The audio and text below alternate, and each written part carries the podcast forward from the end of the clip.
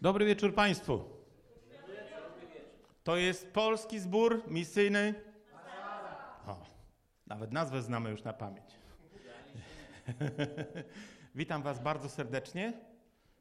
Dzisiaj mamy specjalny program, dlatego że mamy specjalnego gościa. Dalej coś sprzęga. E, myślę, że ci, którzy go nie znają, e, to najlepiej jak sam się przedstawi, bo gdybym chciał wymieniać jego tytuły, to nie mamy tyle czasu. Dzisiaj mamy inny program. Będziemy mówić na, na, temat budowy zdrowego zboru, podstaw budowy zdrowego zboru. I przywitajmy bardzo serdecznie brata, pastora, prezbitera, biskupa Marka Kamińskiego. Dziękuję bardzo. Dziękuję za przywitanie.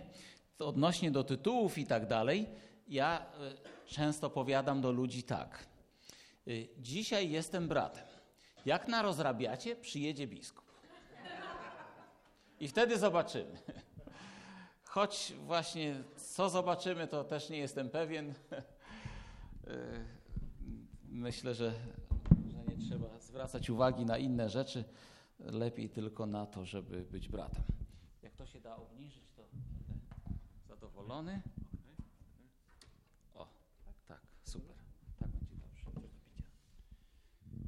E, słuchajcie, temat jest ciekawy, będę bardzo e, mocno usiłował praktycznie porozmawiać o Kościele. E, myślę, że warto sobie pewne rzeczy od samego początku poukładać, bo z Kościołem to jest trochę tak jak z małżeństwem. Im mniej sobie od początku poukładamy, tym później będzie trudniej i tym trudniej będzie sobie poukładać to w kolejnym momencie naszego życia. I także w Kościele, jak pewnych rzeczy nie poukłada się od samego początku, to później, kiedy przyjdą prawdziwe problemy, walki, zmagania, yy, wyzwania, no to nie potrafimy sobie tego wszystkiego poukładać, e, albo właściwie cofa nas to tak dalece, albo jesteśmy tak zrażeni do Kościoła, że być może nigdy w swoim życiu tego nie będziemy mogli poukładać. Jak budować zdrowy Kościół? Chciałbym, żebyśmy porozmawiali o tym w takich trzech częściach. Pierwsza część to jakie są fundamenty istnienia Kościoła czy zdrowego Kościoła. Y, druga część o tym, y, w jaki sposób ludzie są przyciągani do kościoła, czego potrzebują. I nie mówię tylko o Was, ale mówię też o tych potencjalnych y, uczestnikach życia kościoła. I wreszcie trzecia część, kiedy i jak ludzie będą gotowi budować Królestwo Boże. To też jest niezwykle istotna sprawa. Najpierw może trochę o fundamentach Kościoła. W tej części zdaję sobie sprawę z tego, że nie powiem Wam nic nowego. I jestem przekonany, że te rzeczy znacie i rozumiecie. Pozwólcie, że Wam przypomnę te rzeczy i chciałbym Wam pokazać, że niepoukładanie tego, brak zgody na ten temat, brak wspólnoty y, jeśli chodzi o fundamenty Kościoła, oznaczać będzie poważne problemy. Oznaczać będzie poważne problemy. Y, może zacznę od rzeczy najbardziej oczywistej. Wiara w osobę i dzieło Jezusa, relacja i więź z Bogiem. Wydawałoby się, że to, o czym mówię, jest rzeczą absolutnie wręcz banalną. Po co to wspominać? Pozwólcie, że opowiem Wam pewną historię, coś, co można było zobaczyć na CNN-ie. Otóż jest pewien zbór bardzo duży w Ameryce, celowo nie będę wymieniał jaki, i zrobiono krótki program o tym zborze. No i złapano pewnego Żyda do wywiadu. Tam było więcej osób. I on mówi: Jest cudownie. Wszyscy są bardzo zachęcający. Ja jestem Żydem i nikt mnie nawet przez rok czasu nie poprosił o to, żebym się nawrócił, żebym przyjął chrzest. Dalej jestem Żydem, który nie wierzy w Chrystusa, ale w kościele jest cudownie.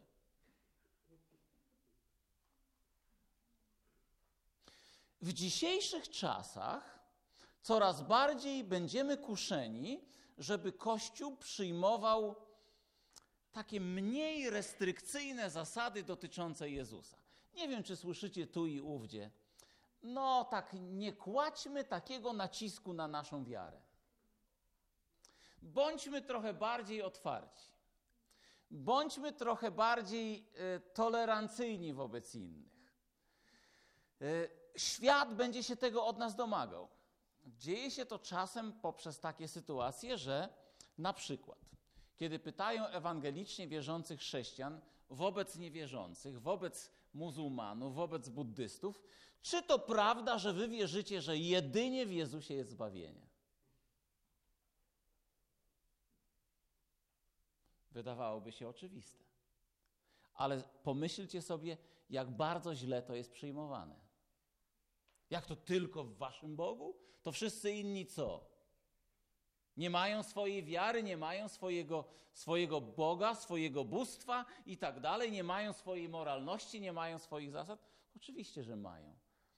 Ale są takie rzeczy w życiu Kościoła, z którymi na kompromis nigdy nie będziemy chcieli pójść. Tak? Y, co to jest? To jest nasza wiara w Trójcę, Ojca, Syna i Ducha Świętego? To jest nasza wiara w nowonarodzenie. To jest to, że zbawionym można być poprzez ofiarę Jezusa. Y, to są nasze zasady dotyczące chrztu. Że chrzest jest absolutnie koniecznym. Też miałem jakiś czas temu rozmowę przy okazji. Y, przepraszam, ja będę to przeplatał różnymi sytuacjami, żebyśmy dobrze zrozumieli. Tak będzie ok? Niedawno miałem taką rozmowę przy okazji organizacji Festiwalu Nadziei, y, gdzie Franklin Graham y, głosił Słowo Boże. Fantastyczne wydarzenie. Jeśli ktoś mnie zapyta, czy warto było to robić, warto było. Mój syn się nawrócił. I dla mojego syna każdy festiwal i każde pieniądze są warte, żeby się to dziecko nawróciło, tak? I on mówi, że się nawrócił, wtedy wyszedł na stadion. Ale pamiętam, była jedna sytuacja, bo robiliśmy to wszystko, że tak powiem, ekumenicznie. To znaczy, Franklin Graham głosił słowo i to była gwarancja, że to będzie ewangelicznie głoszone słowo Boże, ale y, potem trzeba było zorganizować chór bardzo duży i zapraszało się różnych ludzi. I pamiętam jedną rozmowę w czasie naszego spotkania komitetu organizacyjnego. Pewna kobieta z Danii, luteranka z pochodzenia, i mówiąc to wszystko, mówię z pełnym szacunkiem, bez jakiegoś patrzenia w dół na tych ludzi. Y, I jakoś tak zeszliśmy na temat chrztu. I ona mówi, ona już nie chce rozmawiać y, na temat chrztu, ona już ten temat przerobiła, ewangelicznie wierzący chrześcijanie tyle ją przekonywali. I ona w ogóle nawet nie chce rozmawiać na ten temat. I ja właściwie też nie chciałem się z nią tam wykłócać i rozmawiać, ale powiedziałem tak. To co? Zależy ci na tym, żebym ja, będąc przy tobie, odrzucił to, co jest dla mnie największą świętością i nigdy o tym nie rozmawiał, tak? Czy o to chodzi? Bo jeśli dla mnie chrzest przez zanurzenie, chrzest wiary jest, czy dla naszego środowiska jest największą świętością, to ja się nie zgadzam, żebyś mi zabraniała o tym mówić. I myślę, że jest coś niezwykle ważnego, i, i, i już za chwilę zakończę tę część, ponieważ to wszystko zależy od tego, jaki zbór chcemy zbudować. Bo możemy zbudować, próbować zbudować zbór, jakieś ciało religijne, w którym mówienie o Jezusie, mówienie o zbawieniu w Panu Jezusie, mówieniu o przemianie naszego życia y, nie musi być takie najważniejsze. Jak rozmawiam z Januszem, też rozumiem, że to jest fundament. Przepraszam, z pastorem Januszem. No i to widzę, że i tak, i tak jest prawidłowo. Ale do czego zmierzam? Rozumiem, że wasz zbór to nie jest pewien klub, który również ma charakter religijny, ale że Jezus jest w centrum. Że Jezus jest Panem, któremu chcemy oddać swoje życie i swoje życie poświęcić. Jeśli taka jest prawda, to znaczy, że żaden człowiek nie jest tutaj centrum, ani celem najważniejszym, ale najważniejsze jest to, żebyśmy my wszyscy stali się sługami jednego Pana i Zbawiciela. I, i pozwólcie, że już się wycofuję z tego, ale y, niezwykle ważny fundament, niezwykle ważny fundament tego, y, co y, chcemy zbudować, ponieważ to oznacza, że każdy z nas w jakimś sensie musi się odnosić do osoby Jezusa Chrystusa i musi odpowiedzieć tak albo nie na pewien typ relacji z Jezusem Chrystusem. Druga rzecz, która jest niezwykle istotna, co do której nie musimy już podchodzić tak restrykcyjnie, ale mimo wszystko y, trzeba, y, jest nasza teologia i nasza wiara. Ja myślę tak, w środowiskach ewangelikalnych, gdzie zgadzamy się, że zbawienie jest w Jezusie poprzez krew Pana Jezusa, kiedy zgadzamy się co do chrztu i zgadzamy się co do naszej nauki o Trójcy i że Biblia, Pismo Święte są, są podstawą naszej wiary, to właściwie jesteśmy wszyscy w domu. Ale przy budowaniu zboru niezwykle ważna jest nasza teologia. Nie wiem, czy się pokłócicie na temat eschatologii, czyli nauki o rzeczach ostatnich. I nie wiem, czy jesteście gotowi pokłócić się na temat, na temat e, tego, czy ucisk będzie, albo może inaczej, czy tysiącletnie królestwo będzie przed tysiącletnim królestwem, czy w trakcie tysiącletniego królestwa, czy po tysiącletnim królestwie. Ale są takie rzeczy, które będą dla nas niezwykle istotne, które będą dla nas wyróżnikiem naszej wiary. Na przykład kwestia chrztu Duchem Świętym i darów Ducha Świętego i działania Ducha Świętego w życiu wierzących ludzi. Ja się przyjaźnię z Mateuszem Wicharym, yy, szefem baptystów. Tak się śmieję, że Mateusz jest antycharyzmatykiem, Ja jestem ultracharyzmatykiem, jeśli mogę tak w ogóle siebie nazwać. Przyjaźnimy się, dobrze nam jest razem, rozumiemy się w wielu sprawach. Mateusz powiedział mi, że 60% pastorów baptystycznych jest e, e, ochrzczonych Duchem Świętym, ale tylko tak wspomnę. Mm. To już może być ważna kwestia, kiedy budujecie społeczność, bo jakiego typu? Czy typu zielonoświątkowego, czy typu baptystycznego. Sprawa jest taka: do nieba pójdziemy razem, tak czy inaczej. Co do tego wątpliwości nie ma. Ale jak budujemy Kościół tutaj na tej ziemi, to już jest pytanie. Więc ważna jest nasza teologia i ważne jest to, żebyśmy budując zbór po kolei, krok po kroku, wiedzieli na czym stoimy. Żeby nie było żadnych wątpliwości, y, co będziemy pielęgnować, jakie będzie nasze nauczanie, y, jaka będzie nasza podstawa wiary, jest to niezwykle istotny czynnik, który pozwoli nam uniknąć różnych dziwnych sytuacji. Dlaczego to jest takie ważne? Byłem w Anglii ponad rok temu. Ten zbór był takim konglomeratem osób pochodzących z różnych środowisk. No więc okazało się, że jestem tam postacią niezwykle kontrowersyjną w tym zborze w Londynie. Czym się w ogóle nie przejmuję, bo tam brzydko w tym Londynie, jak nie wiem, nie to co tutaj w Niemczech. Syf taki, że Warszawa jest o wiele piękniejsza, chyba że tam gdzieś przy Buckingham Pałac, ale ja tam byłem przy Wembley, mieszkaliśmy.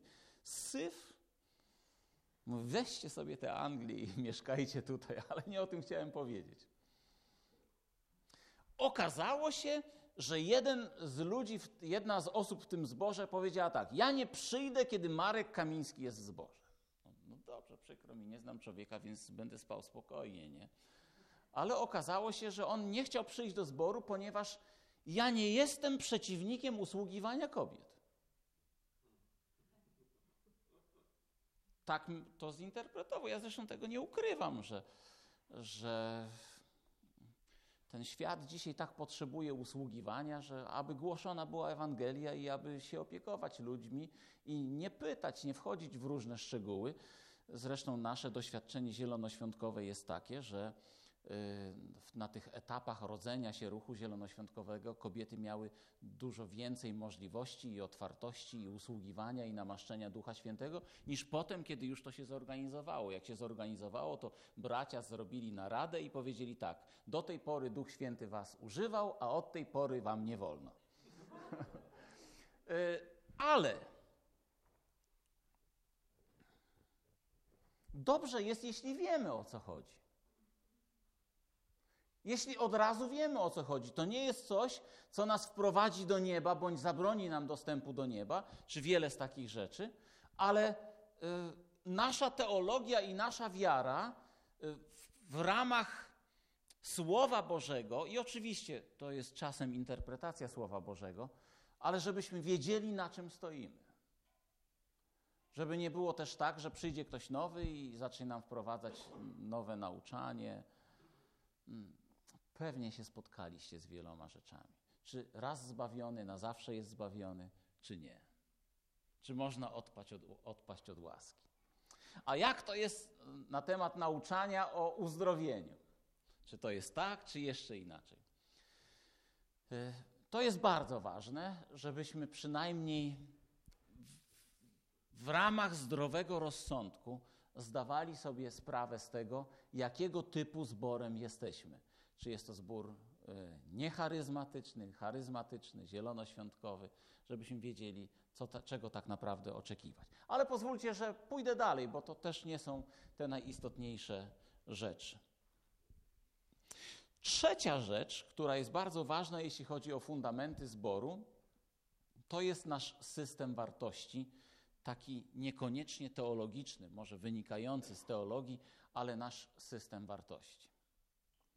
Każda grupa ludzi tworzy pewien system wartości. Niekoniecznie polega ten system wartości na tym, że to są przykazania, że przestrzegamy tylko przykazań. Co może być systemem wartości? Systemem wartości naszych może być to, że na przykład chcemy zaangażować cały zbór do służby. Tak? Czyli uważamy, że Królestwo Boże to nie jest coś takiego, że jest jedna osoba, albo dwie, albo trzy, oni nam usługują, a my wszyscy siedzimy i nic nie robimy. Tak? To też może być system wartości. My wszyscy siedzimy, a niech ten, który jest wyznaczony, robi coś. A na przykład systemem wartości może być to, że e, my chcemy angażować wszystkich ludzi do służby. Że wszyscy jesteśmy pomazańcami, tutaj mówię słowo pomazańcami z taką ostrożnością pewną, ale jesteśmy przeznaczeni, może usunę to, to słowo pomazańcami, że jesteśmy przeznaczeni do tego, żeby coś w Bożym Królestwie zrobić. I musimy sobie na to pytanie odpowiedzieć. Czy taki jest nasz system wartości? Czy ktoś, kto się nawróci, wejdzie w ten zbór, czego się dowie, czego się nauczy z naszego postępowania? Albo się nauczy tego, że siadam sobie na krześle i nic nie robię, ręce zakładam, albo że się angażuję. Ten system wartości warto omawiać i robić.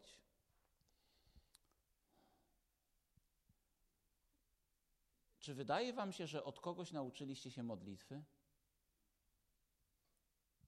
Zanim sami zaczęliście się modlić, yy, usłyszeliście, jak ktoś się modli, prawda? Jak przychodzimy do zboru, to co dajemy ludziom nowym? Tak mówię to obrazowo, żeby pokazać, jaki jest nasz system wartości.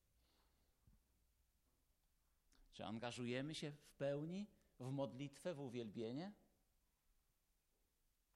Kiedyś byłem w Szwecji.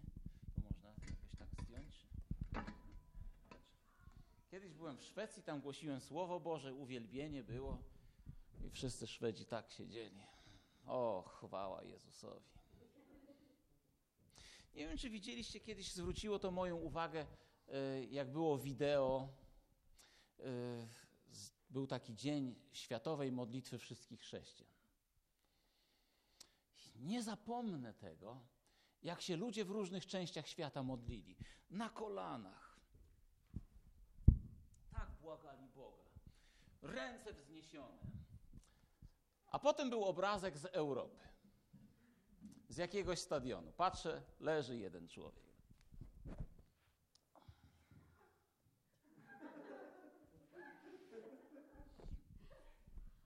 To są rzeczy śmieszne. Ja, ja celowo poruszam rzeczy śmieszne. Ale czego się ludzie uczą patrząc na Was? To, czego ludzie uczą się patrząc na Was, to jest Wasz system wartości.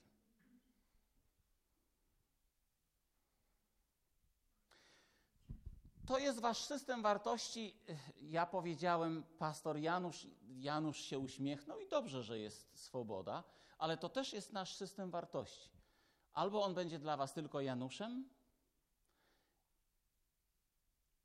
albo będzie kimś więcej niż tylko Januszem, nie zwracając uwagi na to, jak się do niego zwracacie.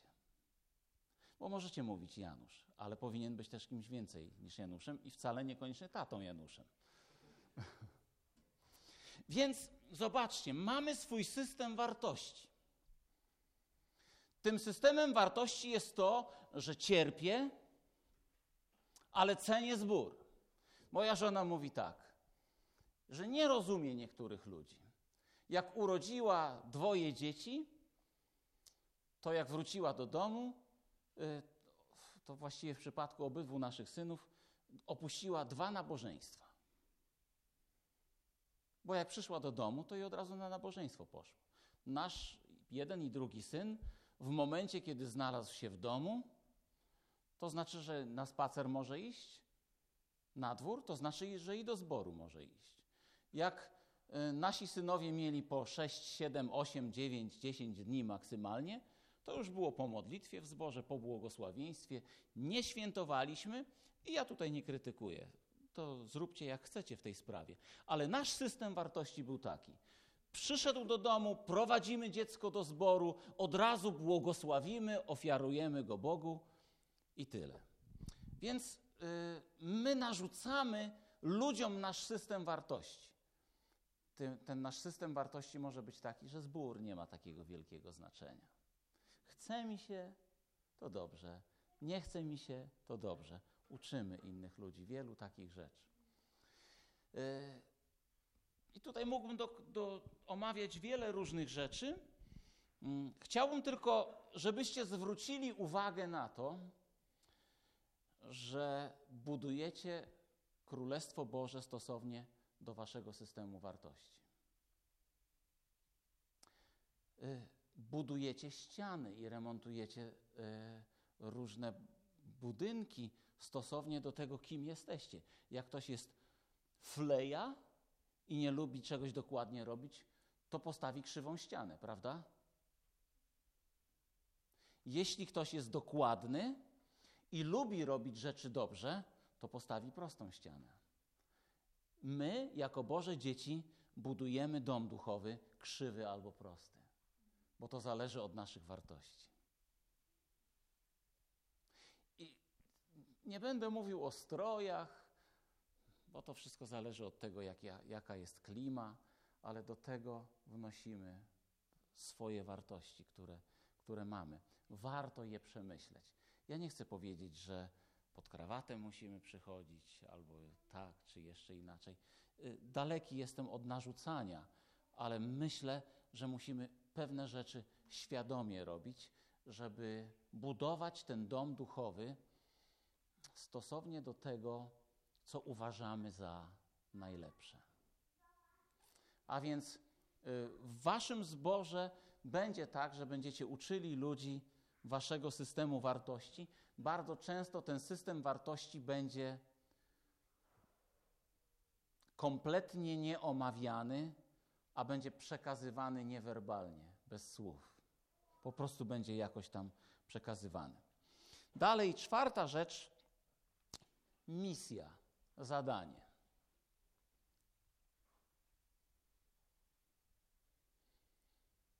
Powiecie, no co tam wymyślać? Oczywiście, że mamy zadanie, żeby głosić Ewangelię wszelkiemu stworzeniu. Zgoda. Czy ta misja jest sformułowana tak, że wszyscy jesteśmy świadomi i pracujemy usilnie, żeby to zadanie wypełnić?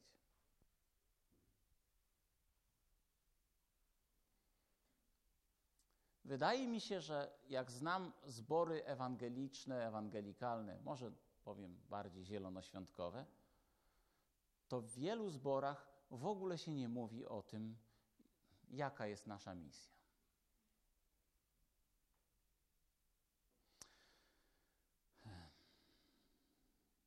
Wyobraźcie sobie tak, że statystycznie rzecz biorąc, statystycznie rzecz biorąc, zbory w Finlandii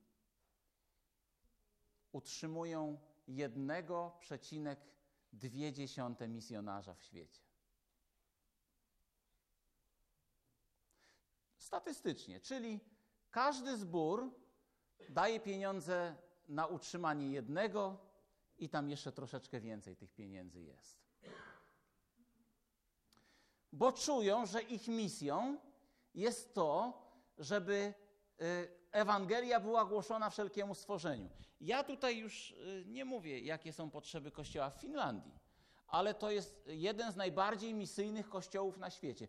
Oni wiedzą, że trzeba coś zrobić dla ludzi, którzy giną. I to jest ich konkretne zadanie.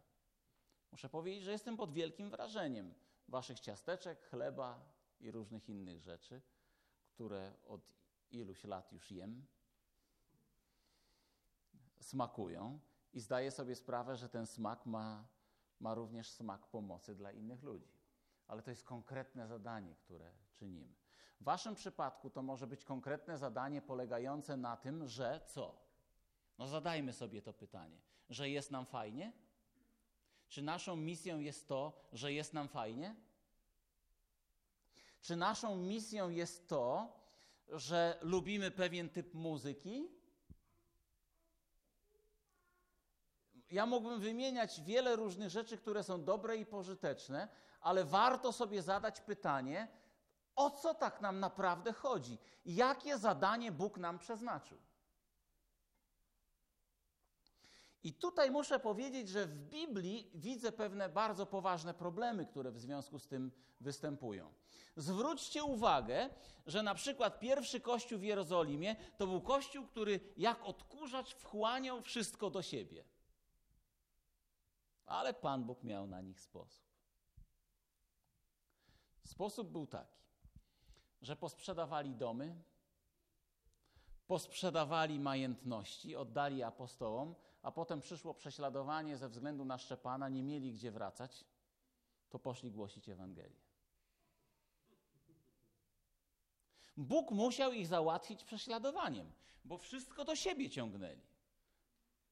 No bo z drugiej strony myślę sobie tak, no pewnie, żebym chciał, żeby mi apostoł Piotr głosił kazania. Żeby Jan modlił się o moje choroby. Żeby Barnaba mi duszpasterzował. Wszystko mam na miejscu. Idę do zboru i tam jedzenie dają. Więc Bóg postanowił, że coś musi zmienić, dlatego że nie da się zrobić nic dla świata, jeżeli oni wszystko do siebie przyciągają. Ale zwróćcie uwagę na zbór w Antiochii. Usługiwali, modlili się, pościli i Duch Święty im powiedział tak. O, wy odrębnijcie mi Pawła i Barnaby, bo chcę ich posłać na misję. Tak mówiąc ogólnie. Ten zbór w Antiochii posłał Pawła i Barnabę na misję. Zwróćcie uwagę, że Paweł, e, będąc w podróżach misyjnych, wracał do Antiochii, zdawał relacje. Nie do końca wiemy, jaka to była pomoc, y, czy jak go tam wspierali, ale zdawał im relacje ze swoich podróży misyjnych. Historia mówi tak, że mniej więcej w roku 280 wybuchły najkrwawsze prześladowania za cesarza Dioklecjana w Rzymie. Y, Neron to było nic w porównaniu z Dioklecjanem, ale to są czasy już dwieście kilkadziesiąt lat później. Okazuje się, że wtedy zachowały się pewne listy, że zbór w Antiochii wysyłał swoich biskupów do Rzymu, żeby się zorientować, co się tam dzieje i jak mogą im pomóc. Y, ta misyjność tego zboru, świadomość, że żyją dla innych i są przeznaczeni, by stać się błogosławieństwem dla całego świata, to było tak silne, że upłynęło 200 lat. I to było ciągle ich duchowym DNA. Jeśli zbór nie czuje, że Bóg powołał ich do jakiegoś zadania, to znaczy, że będzie brakowało zasadniczej, fundamentalnej części życia tego zboru. I po pierwsze, Bóg też będzie w ograniczony sposób mógł działać, i owoce tego wszystkiego, do czego Was Pan przeznaczył, będą słabe. I zdaję sobie sprawę z tego, że oprócz tego normalnego życia, a życie normalne polega na tym, że jest nabożeństwo i tak dalej, Bóg obdarza poszczególne zbory szczególnymi łaskami. Jakimi? Na przykład Hillsong. Czym ich Bóg łaskawie obdarzył? Muzyką. Zobaczcie, ile dobrego zrobili dla całego chrześcijańskiego świata. Że otworzyli się na to. Ten zbór świetnie funkcjonuje pod wieloma innymi względami, ale Bóg okazał im łaskę, że wpłynęli na cały świat poprzez muzykę. Są zbory, które mają fantastyczną służbę dla młodzieży i dzieci. Ci z Was, którzy mają dzieci, albo już macie ten proces za sobą, ale z pewnością mnie rozumiecie, albo też jesteście w trakcie tego procesu. Czy nie chcielibyście, żeby ktoś był niesamowitym błogosławieństwem, żeby nasze dzieci były zbawione? I ja znam cudowne służby, które dużo dobrego wniosły do kościoła, czy dały innym, żeby przyciągnąć dzieci i młodzież, żeby stało się dla nich zbawienie. To są szczególne programy, na które wydają tysiące euro, dolarów, tysiące złotych. Jakiś starszy w zborze mógłby powiedzieć: No i po co my tyle pieniędzy wydajemy na produkcję tych programów telewizyjnych, na przykład dla młodzieży? Nawet nam się to nie zwraca. Albo ktoś może powiedzieć tak: mamy misję do zrobienia. Warto stracić wszystkie pieniądze, żeby tylko stać się błogosławieństwem dla innych. E, mam nadzieję, że rozumiecie, co chcę Wam po powiedzieć o Waszej misji, o Waszym zadaniu. E, jestem pełen podziwu dla tych rzeczy, które robicie. I z drugiej strony, przychodząc z zewnątrz, nie chcę powiedzieć, że tylko to macie robić albo coś innego, ale niech to będzie w waszej głowie, żebyście myśleli, w jaki sposób Bóg może was użyć w, w zmienianiu oblicza tego świata. I kiedy jesteście świadomi tego wszystkiego, warto włożyć w to w pracę, warto włożyć w to pieniądze i nie zawsze to jest tak, że dajesz swoje pieniądze i ci się tam nie wiadomo ile zwraca. Czasem to jest po prostu rozrzucasz ziarno i się cieszysz, że inni zbierają i że inni są błogosławieństwem. Więc myślę, że dla waszego zboru Bóg też ma niezwykłą, niesamowitą łaskę, żebyście to zadanie mieli. I ja chyba za bardzo się rozgaduję, bo, bo już 35 minut mówię. Po, po 45 zrobię przerwę. E, jeszcze dwie rzeczy chciałbym powiedzieć. Wspólnota.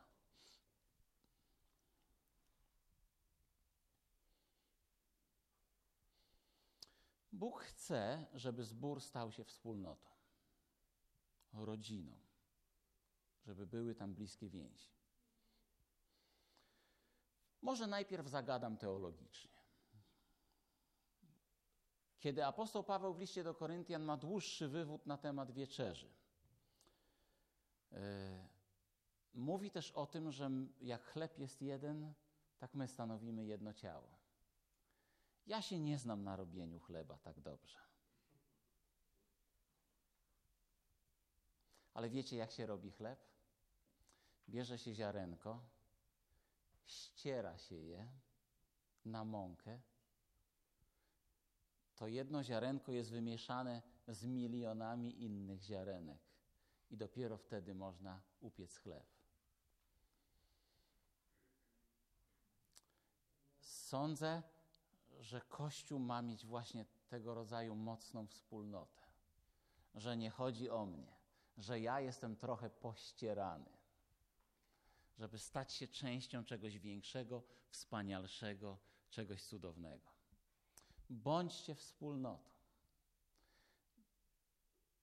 Bóg wiele będzie mógł uczynić dla Was, jeśli i Wy będziecie tego świadomi, świadomi i Pan Bóg będzie świadomy, że tak naprawdę jesteście jedno, że stoicie za sobą wzajemnie, że błogosławicie się wzajemnie. Nie, muszę powiedzieć jeszcze jeden przykład. Ci z was, jeśli ktoś z Was chodził na szkółkę, na pewno znacie historię o Dawidzie i Goliacie. Ta historia mówi o tym, że była tam jakaś dolina, po dwóch stronach tej góry stali Izraelici i Filistyńczycy. I wychodził przed szeregi Filistyńczyk Goliat i lżył szeregi Boga żywego. Tak jest tam powiedziane. To znaczy kpił sobie z Izraela. Nie wiem, czy się kiedykolwiek zastanawialiście, dlaczego nie zaatakował przez te 40 dni. Dlaczego Goliat przez 40 dni występowania przeciwko Izraelowi, czyli 40 dni wychodził przed swoje szeregi i mówi: Dajcie mi wojownika. Ale dlaczego nigdy nie zaatakował? Myślę, że jest w tym bardzo poważna rzecz. Czasem Kościołowi wydaje się, że jest niesamowicie słaby i bezsilny. Ale Izraelici wtedy stali ramię przy ramieniu w jedności. Diabeł wam nic nie zrobi, jeżeli będziecie się trzymać razem. Jeśli się rozproszycie, zrobi z wami co chce. I może was wyzywać, mówić, że jesteście nikim, że nikt mu się nie przeciwstawi, że nikt go nie zwalczy. Czasem trzeba poczekać na syna Dawida, żeby tego diabła pokonał, prawda? Syn Dawida na pewno w odpowiednim czasie przyjdzie, nie mówię o Dawidzie, ale mówię o synu Dawida, o Jezusie, który jest w stanie zniszczyć tego wszelkiego wroga. Ale powiem Wam tak: jak się rozproszycie, pokłócicie, przestaniecie lubić, przestaniecie służyć jeden drugiemu, przestaniecie trwać we wspólnej modlitwie, e, przestaniecie trwać w poście, będziecie lekko traktować społeczność, te pojedyncze owce Filistyńczyk diabeł szybko wyłapie. Szybko wyłapie. Jesteś niesamowicie bezbronny, jeśli nie jesteś w szeregach armii Pana. I tyle. Jak chcesz, to wypróbuj. Ja wolę nie. Dlatego potrzebujemy być wspólnotą, razem wszystko, co możecie zrobić, zrobicie razem. Bóg pobłogosławi wasze różne projekty. Y, wasze pieniądze mają większe znaczenie, wasze relacje, wasze, wasze emocje mają większe znaczenie, wasze uwielbienie ma większe znaczenie, wasza służba, którą robicie razem, ma większe znaczenie. Nawet jeżeli was nie będzie dużo, to zawsze będzie miało znaczenie to, że coś razem robicie, bo nagle się okazuje, że jesteście dużo silni. Jak chcecie zbudować zbór i królestwo Boże, to musicie mieć świadomość, że się trzymacie razem za wszelką cenę, nawet jeśli was to dużo kosztuje. Myślę, że rozumiecie, to przejdę dalej, bo już muszę kończyć. I ostatnia rzecz, o której chciałbym Wam powiedzieć, to jest e, silne przywództwo. E, z mojej teologii prawdopodobnie wywnioskujecie, że jestem za silnym przywództwem, czy jasno określonym i silnym przywództwem jednej osoby, e, które to przywództwo, kiedy jest już właściwa pora, będą wspierać inni. Ale zwróćcie uwagę, że Bóg nigdy nie przemawiał do komitetów w Biblii. Znacie jakąś taką sytuację, że Bóg przemawiał do komitetów? Mogę powiedzieć, znam sytuacje negatywne z Biblii. Ale chcę powiedzieć, że Bóg namaszcza zawsze kogoś, kto ma się stać ojcem, opiekunem, pierwszym pośród równych, nie wiem jak chcecie to nazwać, może najsilniejszym, ale kimś, do kogo serca będzie przemawiał. E, taką anegdotę wam powiem. Kiedyś nawrócił się pewien człowiek, e, już pod moją służbą i jak byłem pastorem, to on wyjaśnił to, jak to tak rozumie. Tak anegdotycznie mówi tak, Marek do mnie. Słuchaj, bo ja rozumiem Kościół tak że my jesteśmy wszyscy owcami Pana Jezusa, Pan Jezus jest pasterzem, a Ty jesteś takim najsilniejszym baranem pośród nas. Nie ma znaczenia, jak to nazwiemy. Ale chcę Wam powiedzieć, że wtedy, kiedy brakuje przywództwa namaszczonego Duchem Świętym, pewnych rzeczy Bóg nie może uczynić, ponieważ kiedy y, dbamy o silne przywództwo, to również rozumiemy i to, że chcemy do tego przywódcy nabrać zaufania i nauczyć się zaufania do naszego przywódcy. Mam dwie minuty, może przekroczę. Chcę Wam powiedzieć jedną historię, która mi się wydarzyła w Koszalinie. Jesteśmy w czasie uwielbienia. czuję, że Bóg do mnie w proroczy sposób mówi tak: Marek, na najbliższy dzień Zielonych Świąt macie pójść przed ratuszem, zrobić nabożeństwo. Tylko do mnie to przyszło. Więc natychmiast wstałem, mówię, boję się, żeby diabeł mi tego nie ukradł. Y, czuję, że Bóg do mnie mówi. Ja, ja zazwyczaj tak mówię, czuję. Y, nie chcę być zbyt definitywny i wiecie, Pan mi powiedział ręce mi się trzęsą. E, chcę być w tym wszystkim też pokorny. I mówię, czuję, że Bóg do mnie mówi, że mamy zrobić nabożeństwo pod ratuszem. Zrobiliśmy to nabożeństwo pod ratuszem, wyszło cudownie. Ja cię, co to było za nabożeństwo? Tłum ludzi naszych. Zrobiliśmy uwielbienie, kazanie było. Ludzie wychodzili spod katedry, przechodzili koło ratusza. Po prostu co tam się działo? Szok. Niesamowite nabożeństwo. I tak się modlę. I to wszystko ze mną Bóg uzgadniał. Tak się modlę potem, podziękowałem Bogu. Bóg do mnie mówi, za rok też masz zrobić to nabożeństwo pod ratuszem. Więc nie bardzo się orientowałem jeszcze wówczas w tych prawach dotyczących zgromadzeń religijnych i prawach Kościoła za rok mm, idę tam do Urzędu Miejskiego załatwić wszystkie sprawy, a oni mówią mi, nie będzie żadnego zgromadzenia. Nie możecie się tam zgromadzać. Nie chcemy, żebyście się tam zgromadzali. No i tam próbowałem napisać do burmistrza, żeby się z nim spotkać. Nawet mi nie odpisał. Kontaktuje się, traktują mnie jak emigranta nie wiem czemu to słowo mi do głowy przyszło, traktują mnie byle jak. W ogóle nie ma mowy o czymkolwiek, żebym, żebym coś sensownego zrobił. Załamałem się. Powiem Wam szczerze, jak myślałem o tym, to całymi miesiącami, co sobie pomyślałem, to ręce mi się trzęsły, czułem, że zimno mi się robi, emocje negatywne non-stop mi towarzyszyły. Mówię, Boże, co się stało? Kazałeś mi i nic z tego nie wyszło. Pan mówi, za rok to samo. Masz zrobić święto Pana przed ratuszem w Dzień Zielonych Świąt. I nikt ze mną nikt z tym ze mną nie był. Ja czułem ten ciężar Bożego głosu, ja jestem przywódcą, wszyscy na mnie patrzą, nie wiem, co sobie myśleli.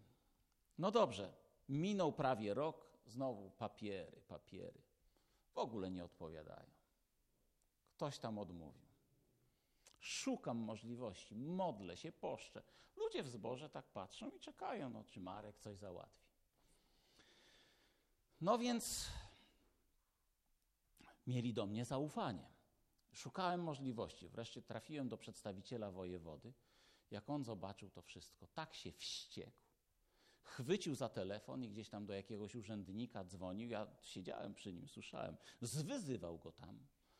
I, i, i słyszałem tylko, tamten chyba mówił o jakiejś imprezie masowej, a on mówi: Proszę sobie nie pozwalać, dla pana to nie jest żadna impreza, tylko to jest msza święta. Proszę z szacunkiem o nich rozmawiać, nie? Te, tego typu teksty. No i mówi tak: Pastor zaraz przyjdzie, proszę przygotować wszystkie dokumenty. Poszedłem, wszystkie były dokumenty gotowe, podpisane, nie było problemu. Zrobiliśmy Dzień Zielonych Świąt, wyszło fantastycznie. I ktoś do mnie mówi tak, Marek, to co? W przyszłym roku robimy y, Dzień Zielonych Świąt, a ja mówię, ale pan mi nic nie mówi. Chyba nie. I słuchajcie. Dwa miesiące później prezydent miasta zaprasza mnie na spotkanie. Żeby tak zrozumieć o co chodzi, od ośmiu lat wtedy modliliśmy się o nowy budynek, bo był za ciasny. Mieliśmy taką salkę, może taka jak ta. E, niektórzy nawet po wyjściu dzieci stali. Śmialiśmy się, że jak w autobusie weźmiemy takie, takie rzemyki, żeby się trzymali chociaż. Nie? I słuchajcie, modliliśmy się od wielu lat o coś większego i zaprasza mnie prezydent, ten, który tak przeciwko nam występował i mówi tak, pastorze, chcielibyśmy postawić, y, pobudować drogę w tym miejscu, gdzie macie wasz teren, ale tam tylko zabrać wam parę metrów. No więc ja mówię, panie prezydencie, jak mi miło, że pan chce ze mną rozmawiać. Pamięta pan, nie chciał pan do niedawna ze mną w ogóle rozmawiać. Ja miałem taki luzik, taką swobodę. On mówi, no bo dostajemy pieniądze z Unii Europejskiej, właściwie ze wszystkimi wszystko uzgodniliśmy, tylko tutaj ten kawałeczek waszej ziemi. Nie, ja mówię, panie prezydencie, niech pan sobie przypomni, jak pan nas blokował. Pan mnie oszukuje, chcecie nas wyrzucić z tego miasta, co? Chcecie nam krzywdę zrobić. Nie po drodze wam z tym, że zielonoświątkowcy są tutaj. A tam urzędnicy różni byli. Ależ pastorze, proszę tak nie mówić. Ja mówię, panie prezydencie, ja przyniosłem te wszystkie papiery pokazać panu, przypomnieć. No więc zaczęliśmy rozmawiać. Właściwie ta cała sprawa z tym Dniem Zielonych Świąt poszła o jedno. Żebym w negocjacjach z miastem miał taką siłę przebicia, jakiej nigdy bym nie miał. I powiedziałem tak, z uśmiechem przy urzędnikach, panie, panie prezydencie, bo to prezydent miasta, mówię, rozumiem, że chcecie nas wyrzucić z tego, z, z tego miasta. I, I moje podejście do tych pertraktacji będzie takie. Chcecie nas wyrzucić, więc my się bronimy. No i potem uzgodniliśmy, że oni coś nam znajdą zastępczego, znaleźli fabrykę, gdzie sala do nabożeństw była ponad trzy razy większa, plus dużo salek dla dzieci, plus kawiarenka, plus salka konferencyjna, plus biura, e, plus parking na 80 samochodów. I oni tak mówią, no to proszę, wam to damy, wy sobie zaadoptujcie. Ja mówię, panie, pan chyba żartuje. Nam tutaj jest wygodnie. My tutaj wszystko mamy pomalowane, w centrum miasta. Nie, jak chcecie, to musicie nam przystosować. Więc oni nam tę fabrykę przystosowali. Ja chodziłem i mówiłem tak, tu ma być niebieska ściana. Tu ma być tamto. Jak ta firma nie chciała czegoś zrobić, co, to ja do Urzędu Miasta zadzwonię. Raz zadzwoniłem, mówię, nie słuchają mnie. A Urząd Miasta w tym czasie był głównym inwestorem, więc te firmy się bały. Y, słuchajcie, ale co się wydarzyło, kiedy, kiedy tak pertraktowaliśmy? Ja miałem niesamowitą siłę przebicia. Ten prezydent się nie chciał zgodzić. Ja mu zrobiłem całą listę rzeczy, które muszą zrobić w tym nowym budynku, i on mówi tak: Mamy jeszcze tydzień na podpisanie tego, bo potem papiery muszą iść, ale w tym tygodniu za dwa dni są wybory. Więc, e, a zróbmy to po wyborach, ja teraz nie mam głowy. Poszedłem do niego we wtorek, umówiliśmy się na to spotkanie, okazało się, że ten prezydent przegrał wybory, że nie będzie już prezydentem. No i znowu spotykamy się we wtorek, w czwartek muszą dać te papiery i on tak patrzy na to wszystko, patrzy na tę listę, którą mu zrobiłem. A swoją drogą inni mnie naciskali, żeby ta lista była długo, dużo większa, ale ja wiedziałem, że nie mogę przegiąć struny, więc zrobiłem tak, jak uważałem. I on tak popatrzył na to, popatrzył, mówi tak, a co mi tam, niech inni płacą.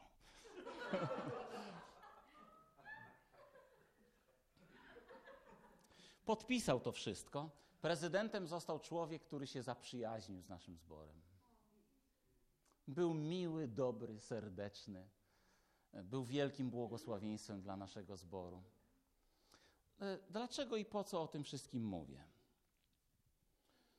E, musicie szanować swojego przywódcę, żeby w sytuacjach, kiedy nie da się tak w ramach komitetu usłyszeć Bożego głosu, żebyście nauczyli się zaufania do Niego. Czasem są decyzje, które On musi podjąć, On będzie niósł ciężar tych decyzji. Y, zaufajcie Mu. Oczywiście każdy z nas, przywódców w Kościele Jezusa Chrystusa, może się mylić. Ale jeśli nie będzie przywódcy, który będzie wyprowadzał to stado do duchowego boju, który nie będzie pokazywał kierunku, który nie będzie podejmował decyzji według tego, jak Bóg go prowadzi, to nic nie zbudujecie. I myślę, że to jest jeden z fundamentów y, budowania zdrowego kościoła, żeby był przywódca, który ma zaufanie zboru i który jest błogosławieństwem dla zboru. E, bo jeśli tak się nie stanie, albo inaczej, czasem diabeł, chcąc przeszkodzić zborowi, będzie e, robił przeszkody w tym, żeby, żeby było jasno postawione przywództwo. I ja mówiąc to, nie chcę powiedzieć, że przywódca i tylko i nic więcej, żeby to było wszystko w granicach zdrowego rozsądku, prawda? Bo, bo mamy słabość, ale też bądźmy otwarci i bądźmy pełni zaufania do Boga, że Bóg używa jakichś ludzi, żeby zbudować Królestwo Boże i żeby wspierać, razem robić i, i przez to mm, niech Kościół się rozrasta. No dobra, przepraszam, przeciągnąłem, to przerwa. Jeszcze z pół godziny, 40 minut pewnie chciałbym Wam zająć potem. Dziękuję. Pastorze. Dziękujemy. Zapraszam w takim razie na przerwę, tak? Przejdziemy tam do sali obok. Będziemy piec pizzę. Kawa, herbata, pizza. Mamy przerwę na rozmowę godzinę czasu, ale nie dłużej, bo niektórzy muszą też później wrócić do domu, tak? Znaczy muszą wcześniej wrócić do domu. No i będzie, tak. Oni się nastawili do 20. To ja tam mogę mówić do 21. Okej. Okay. Dziękujemy.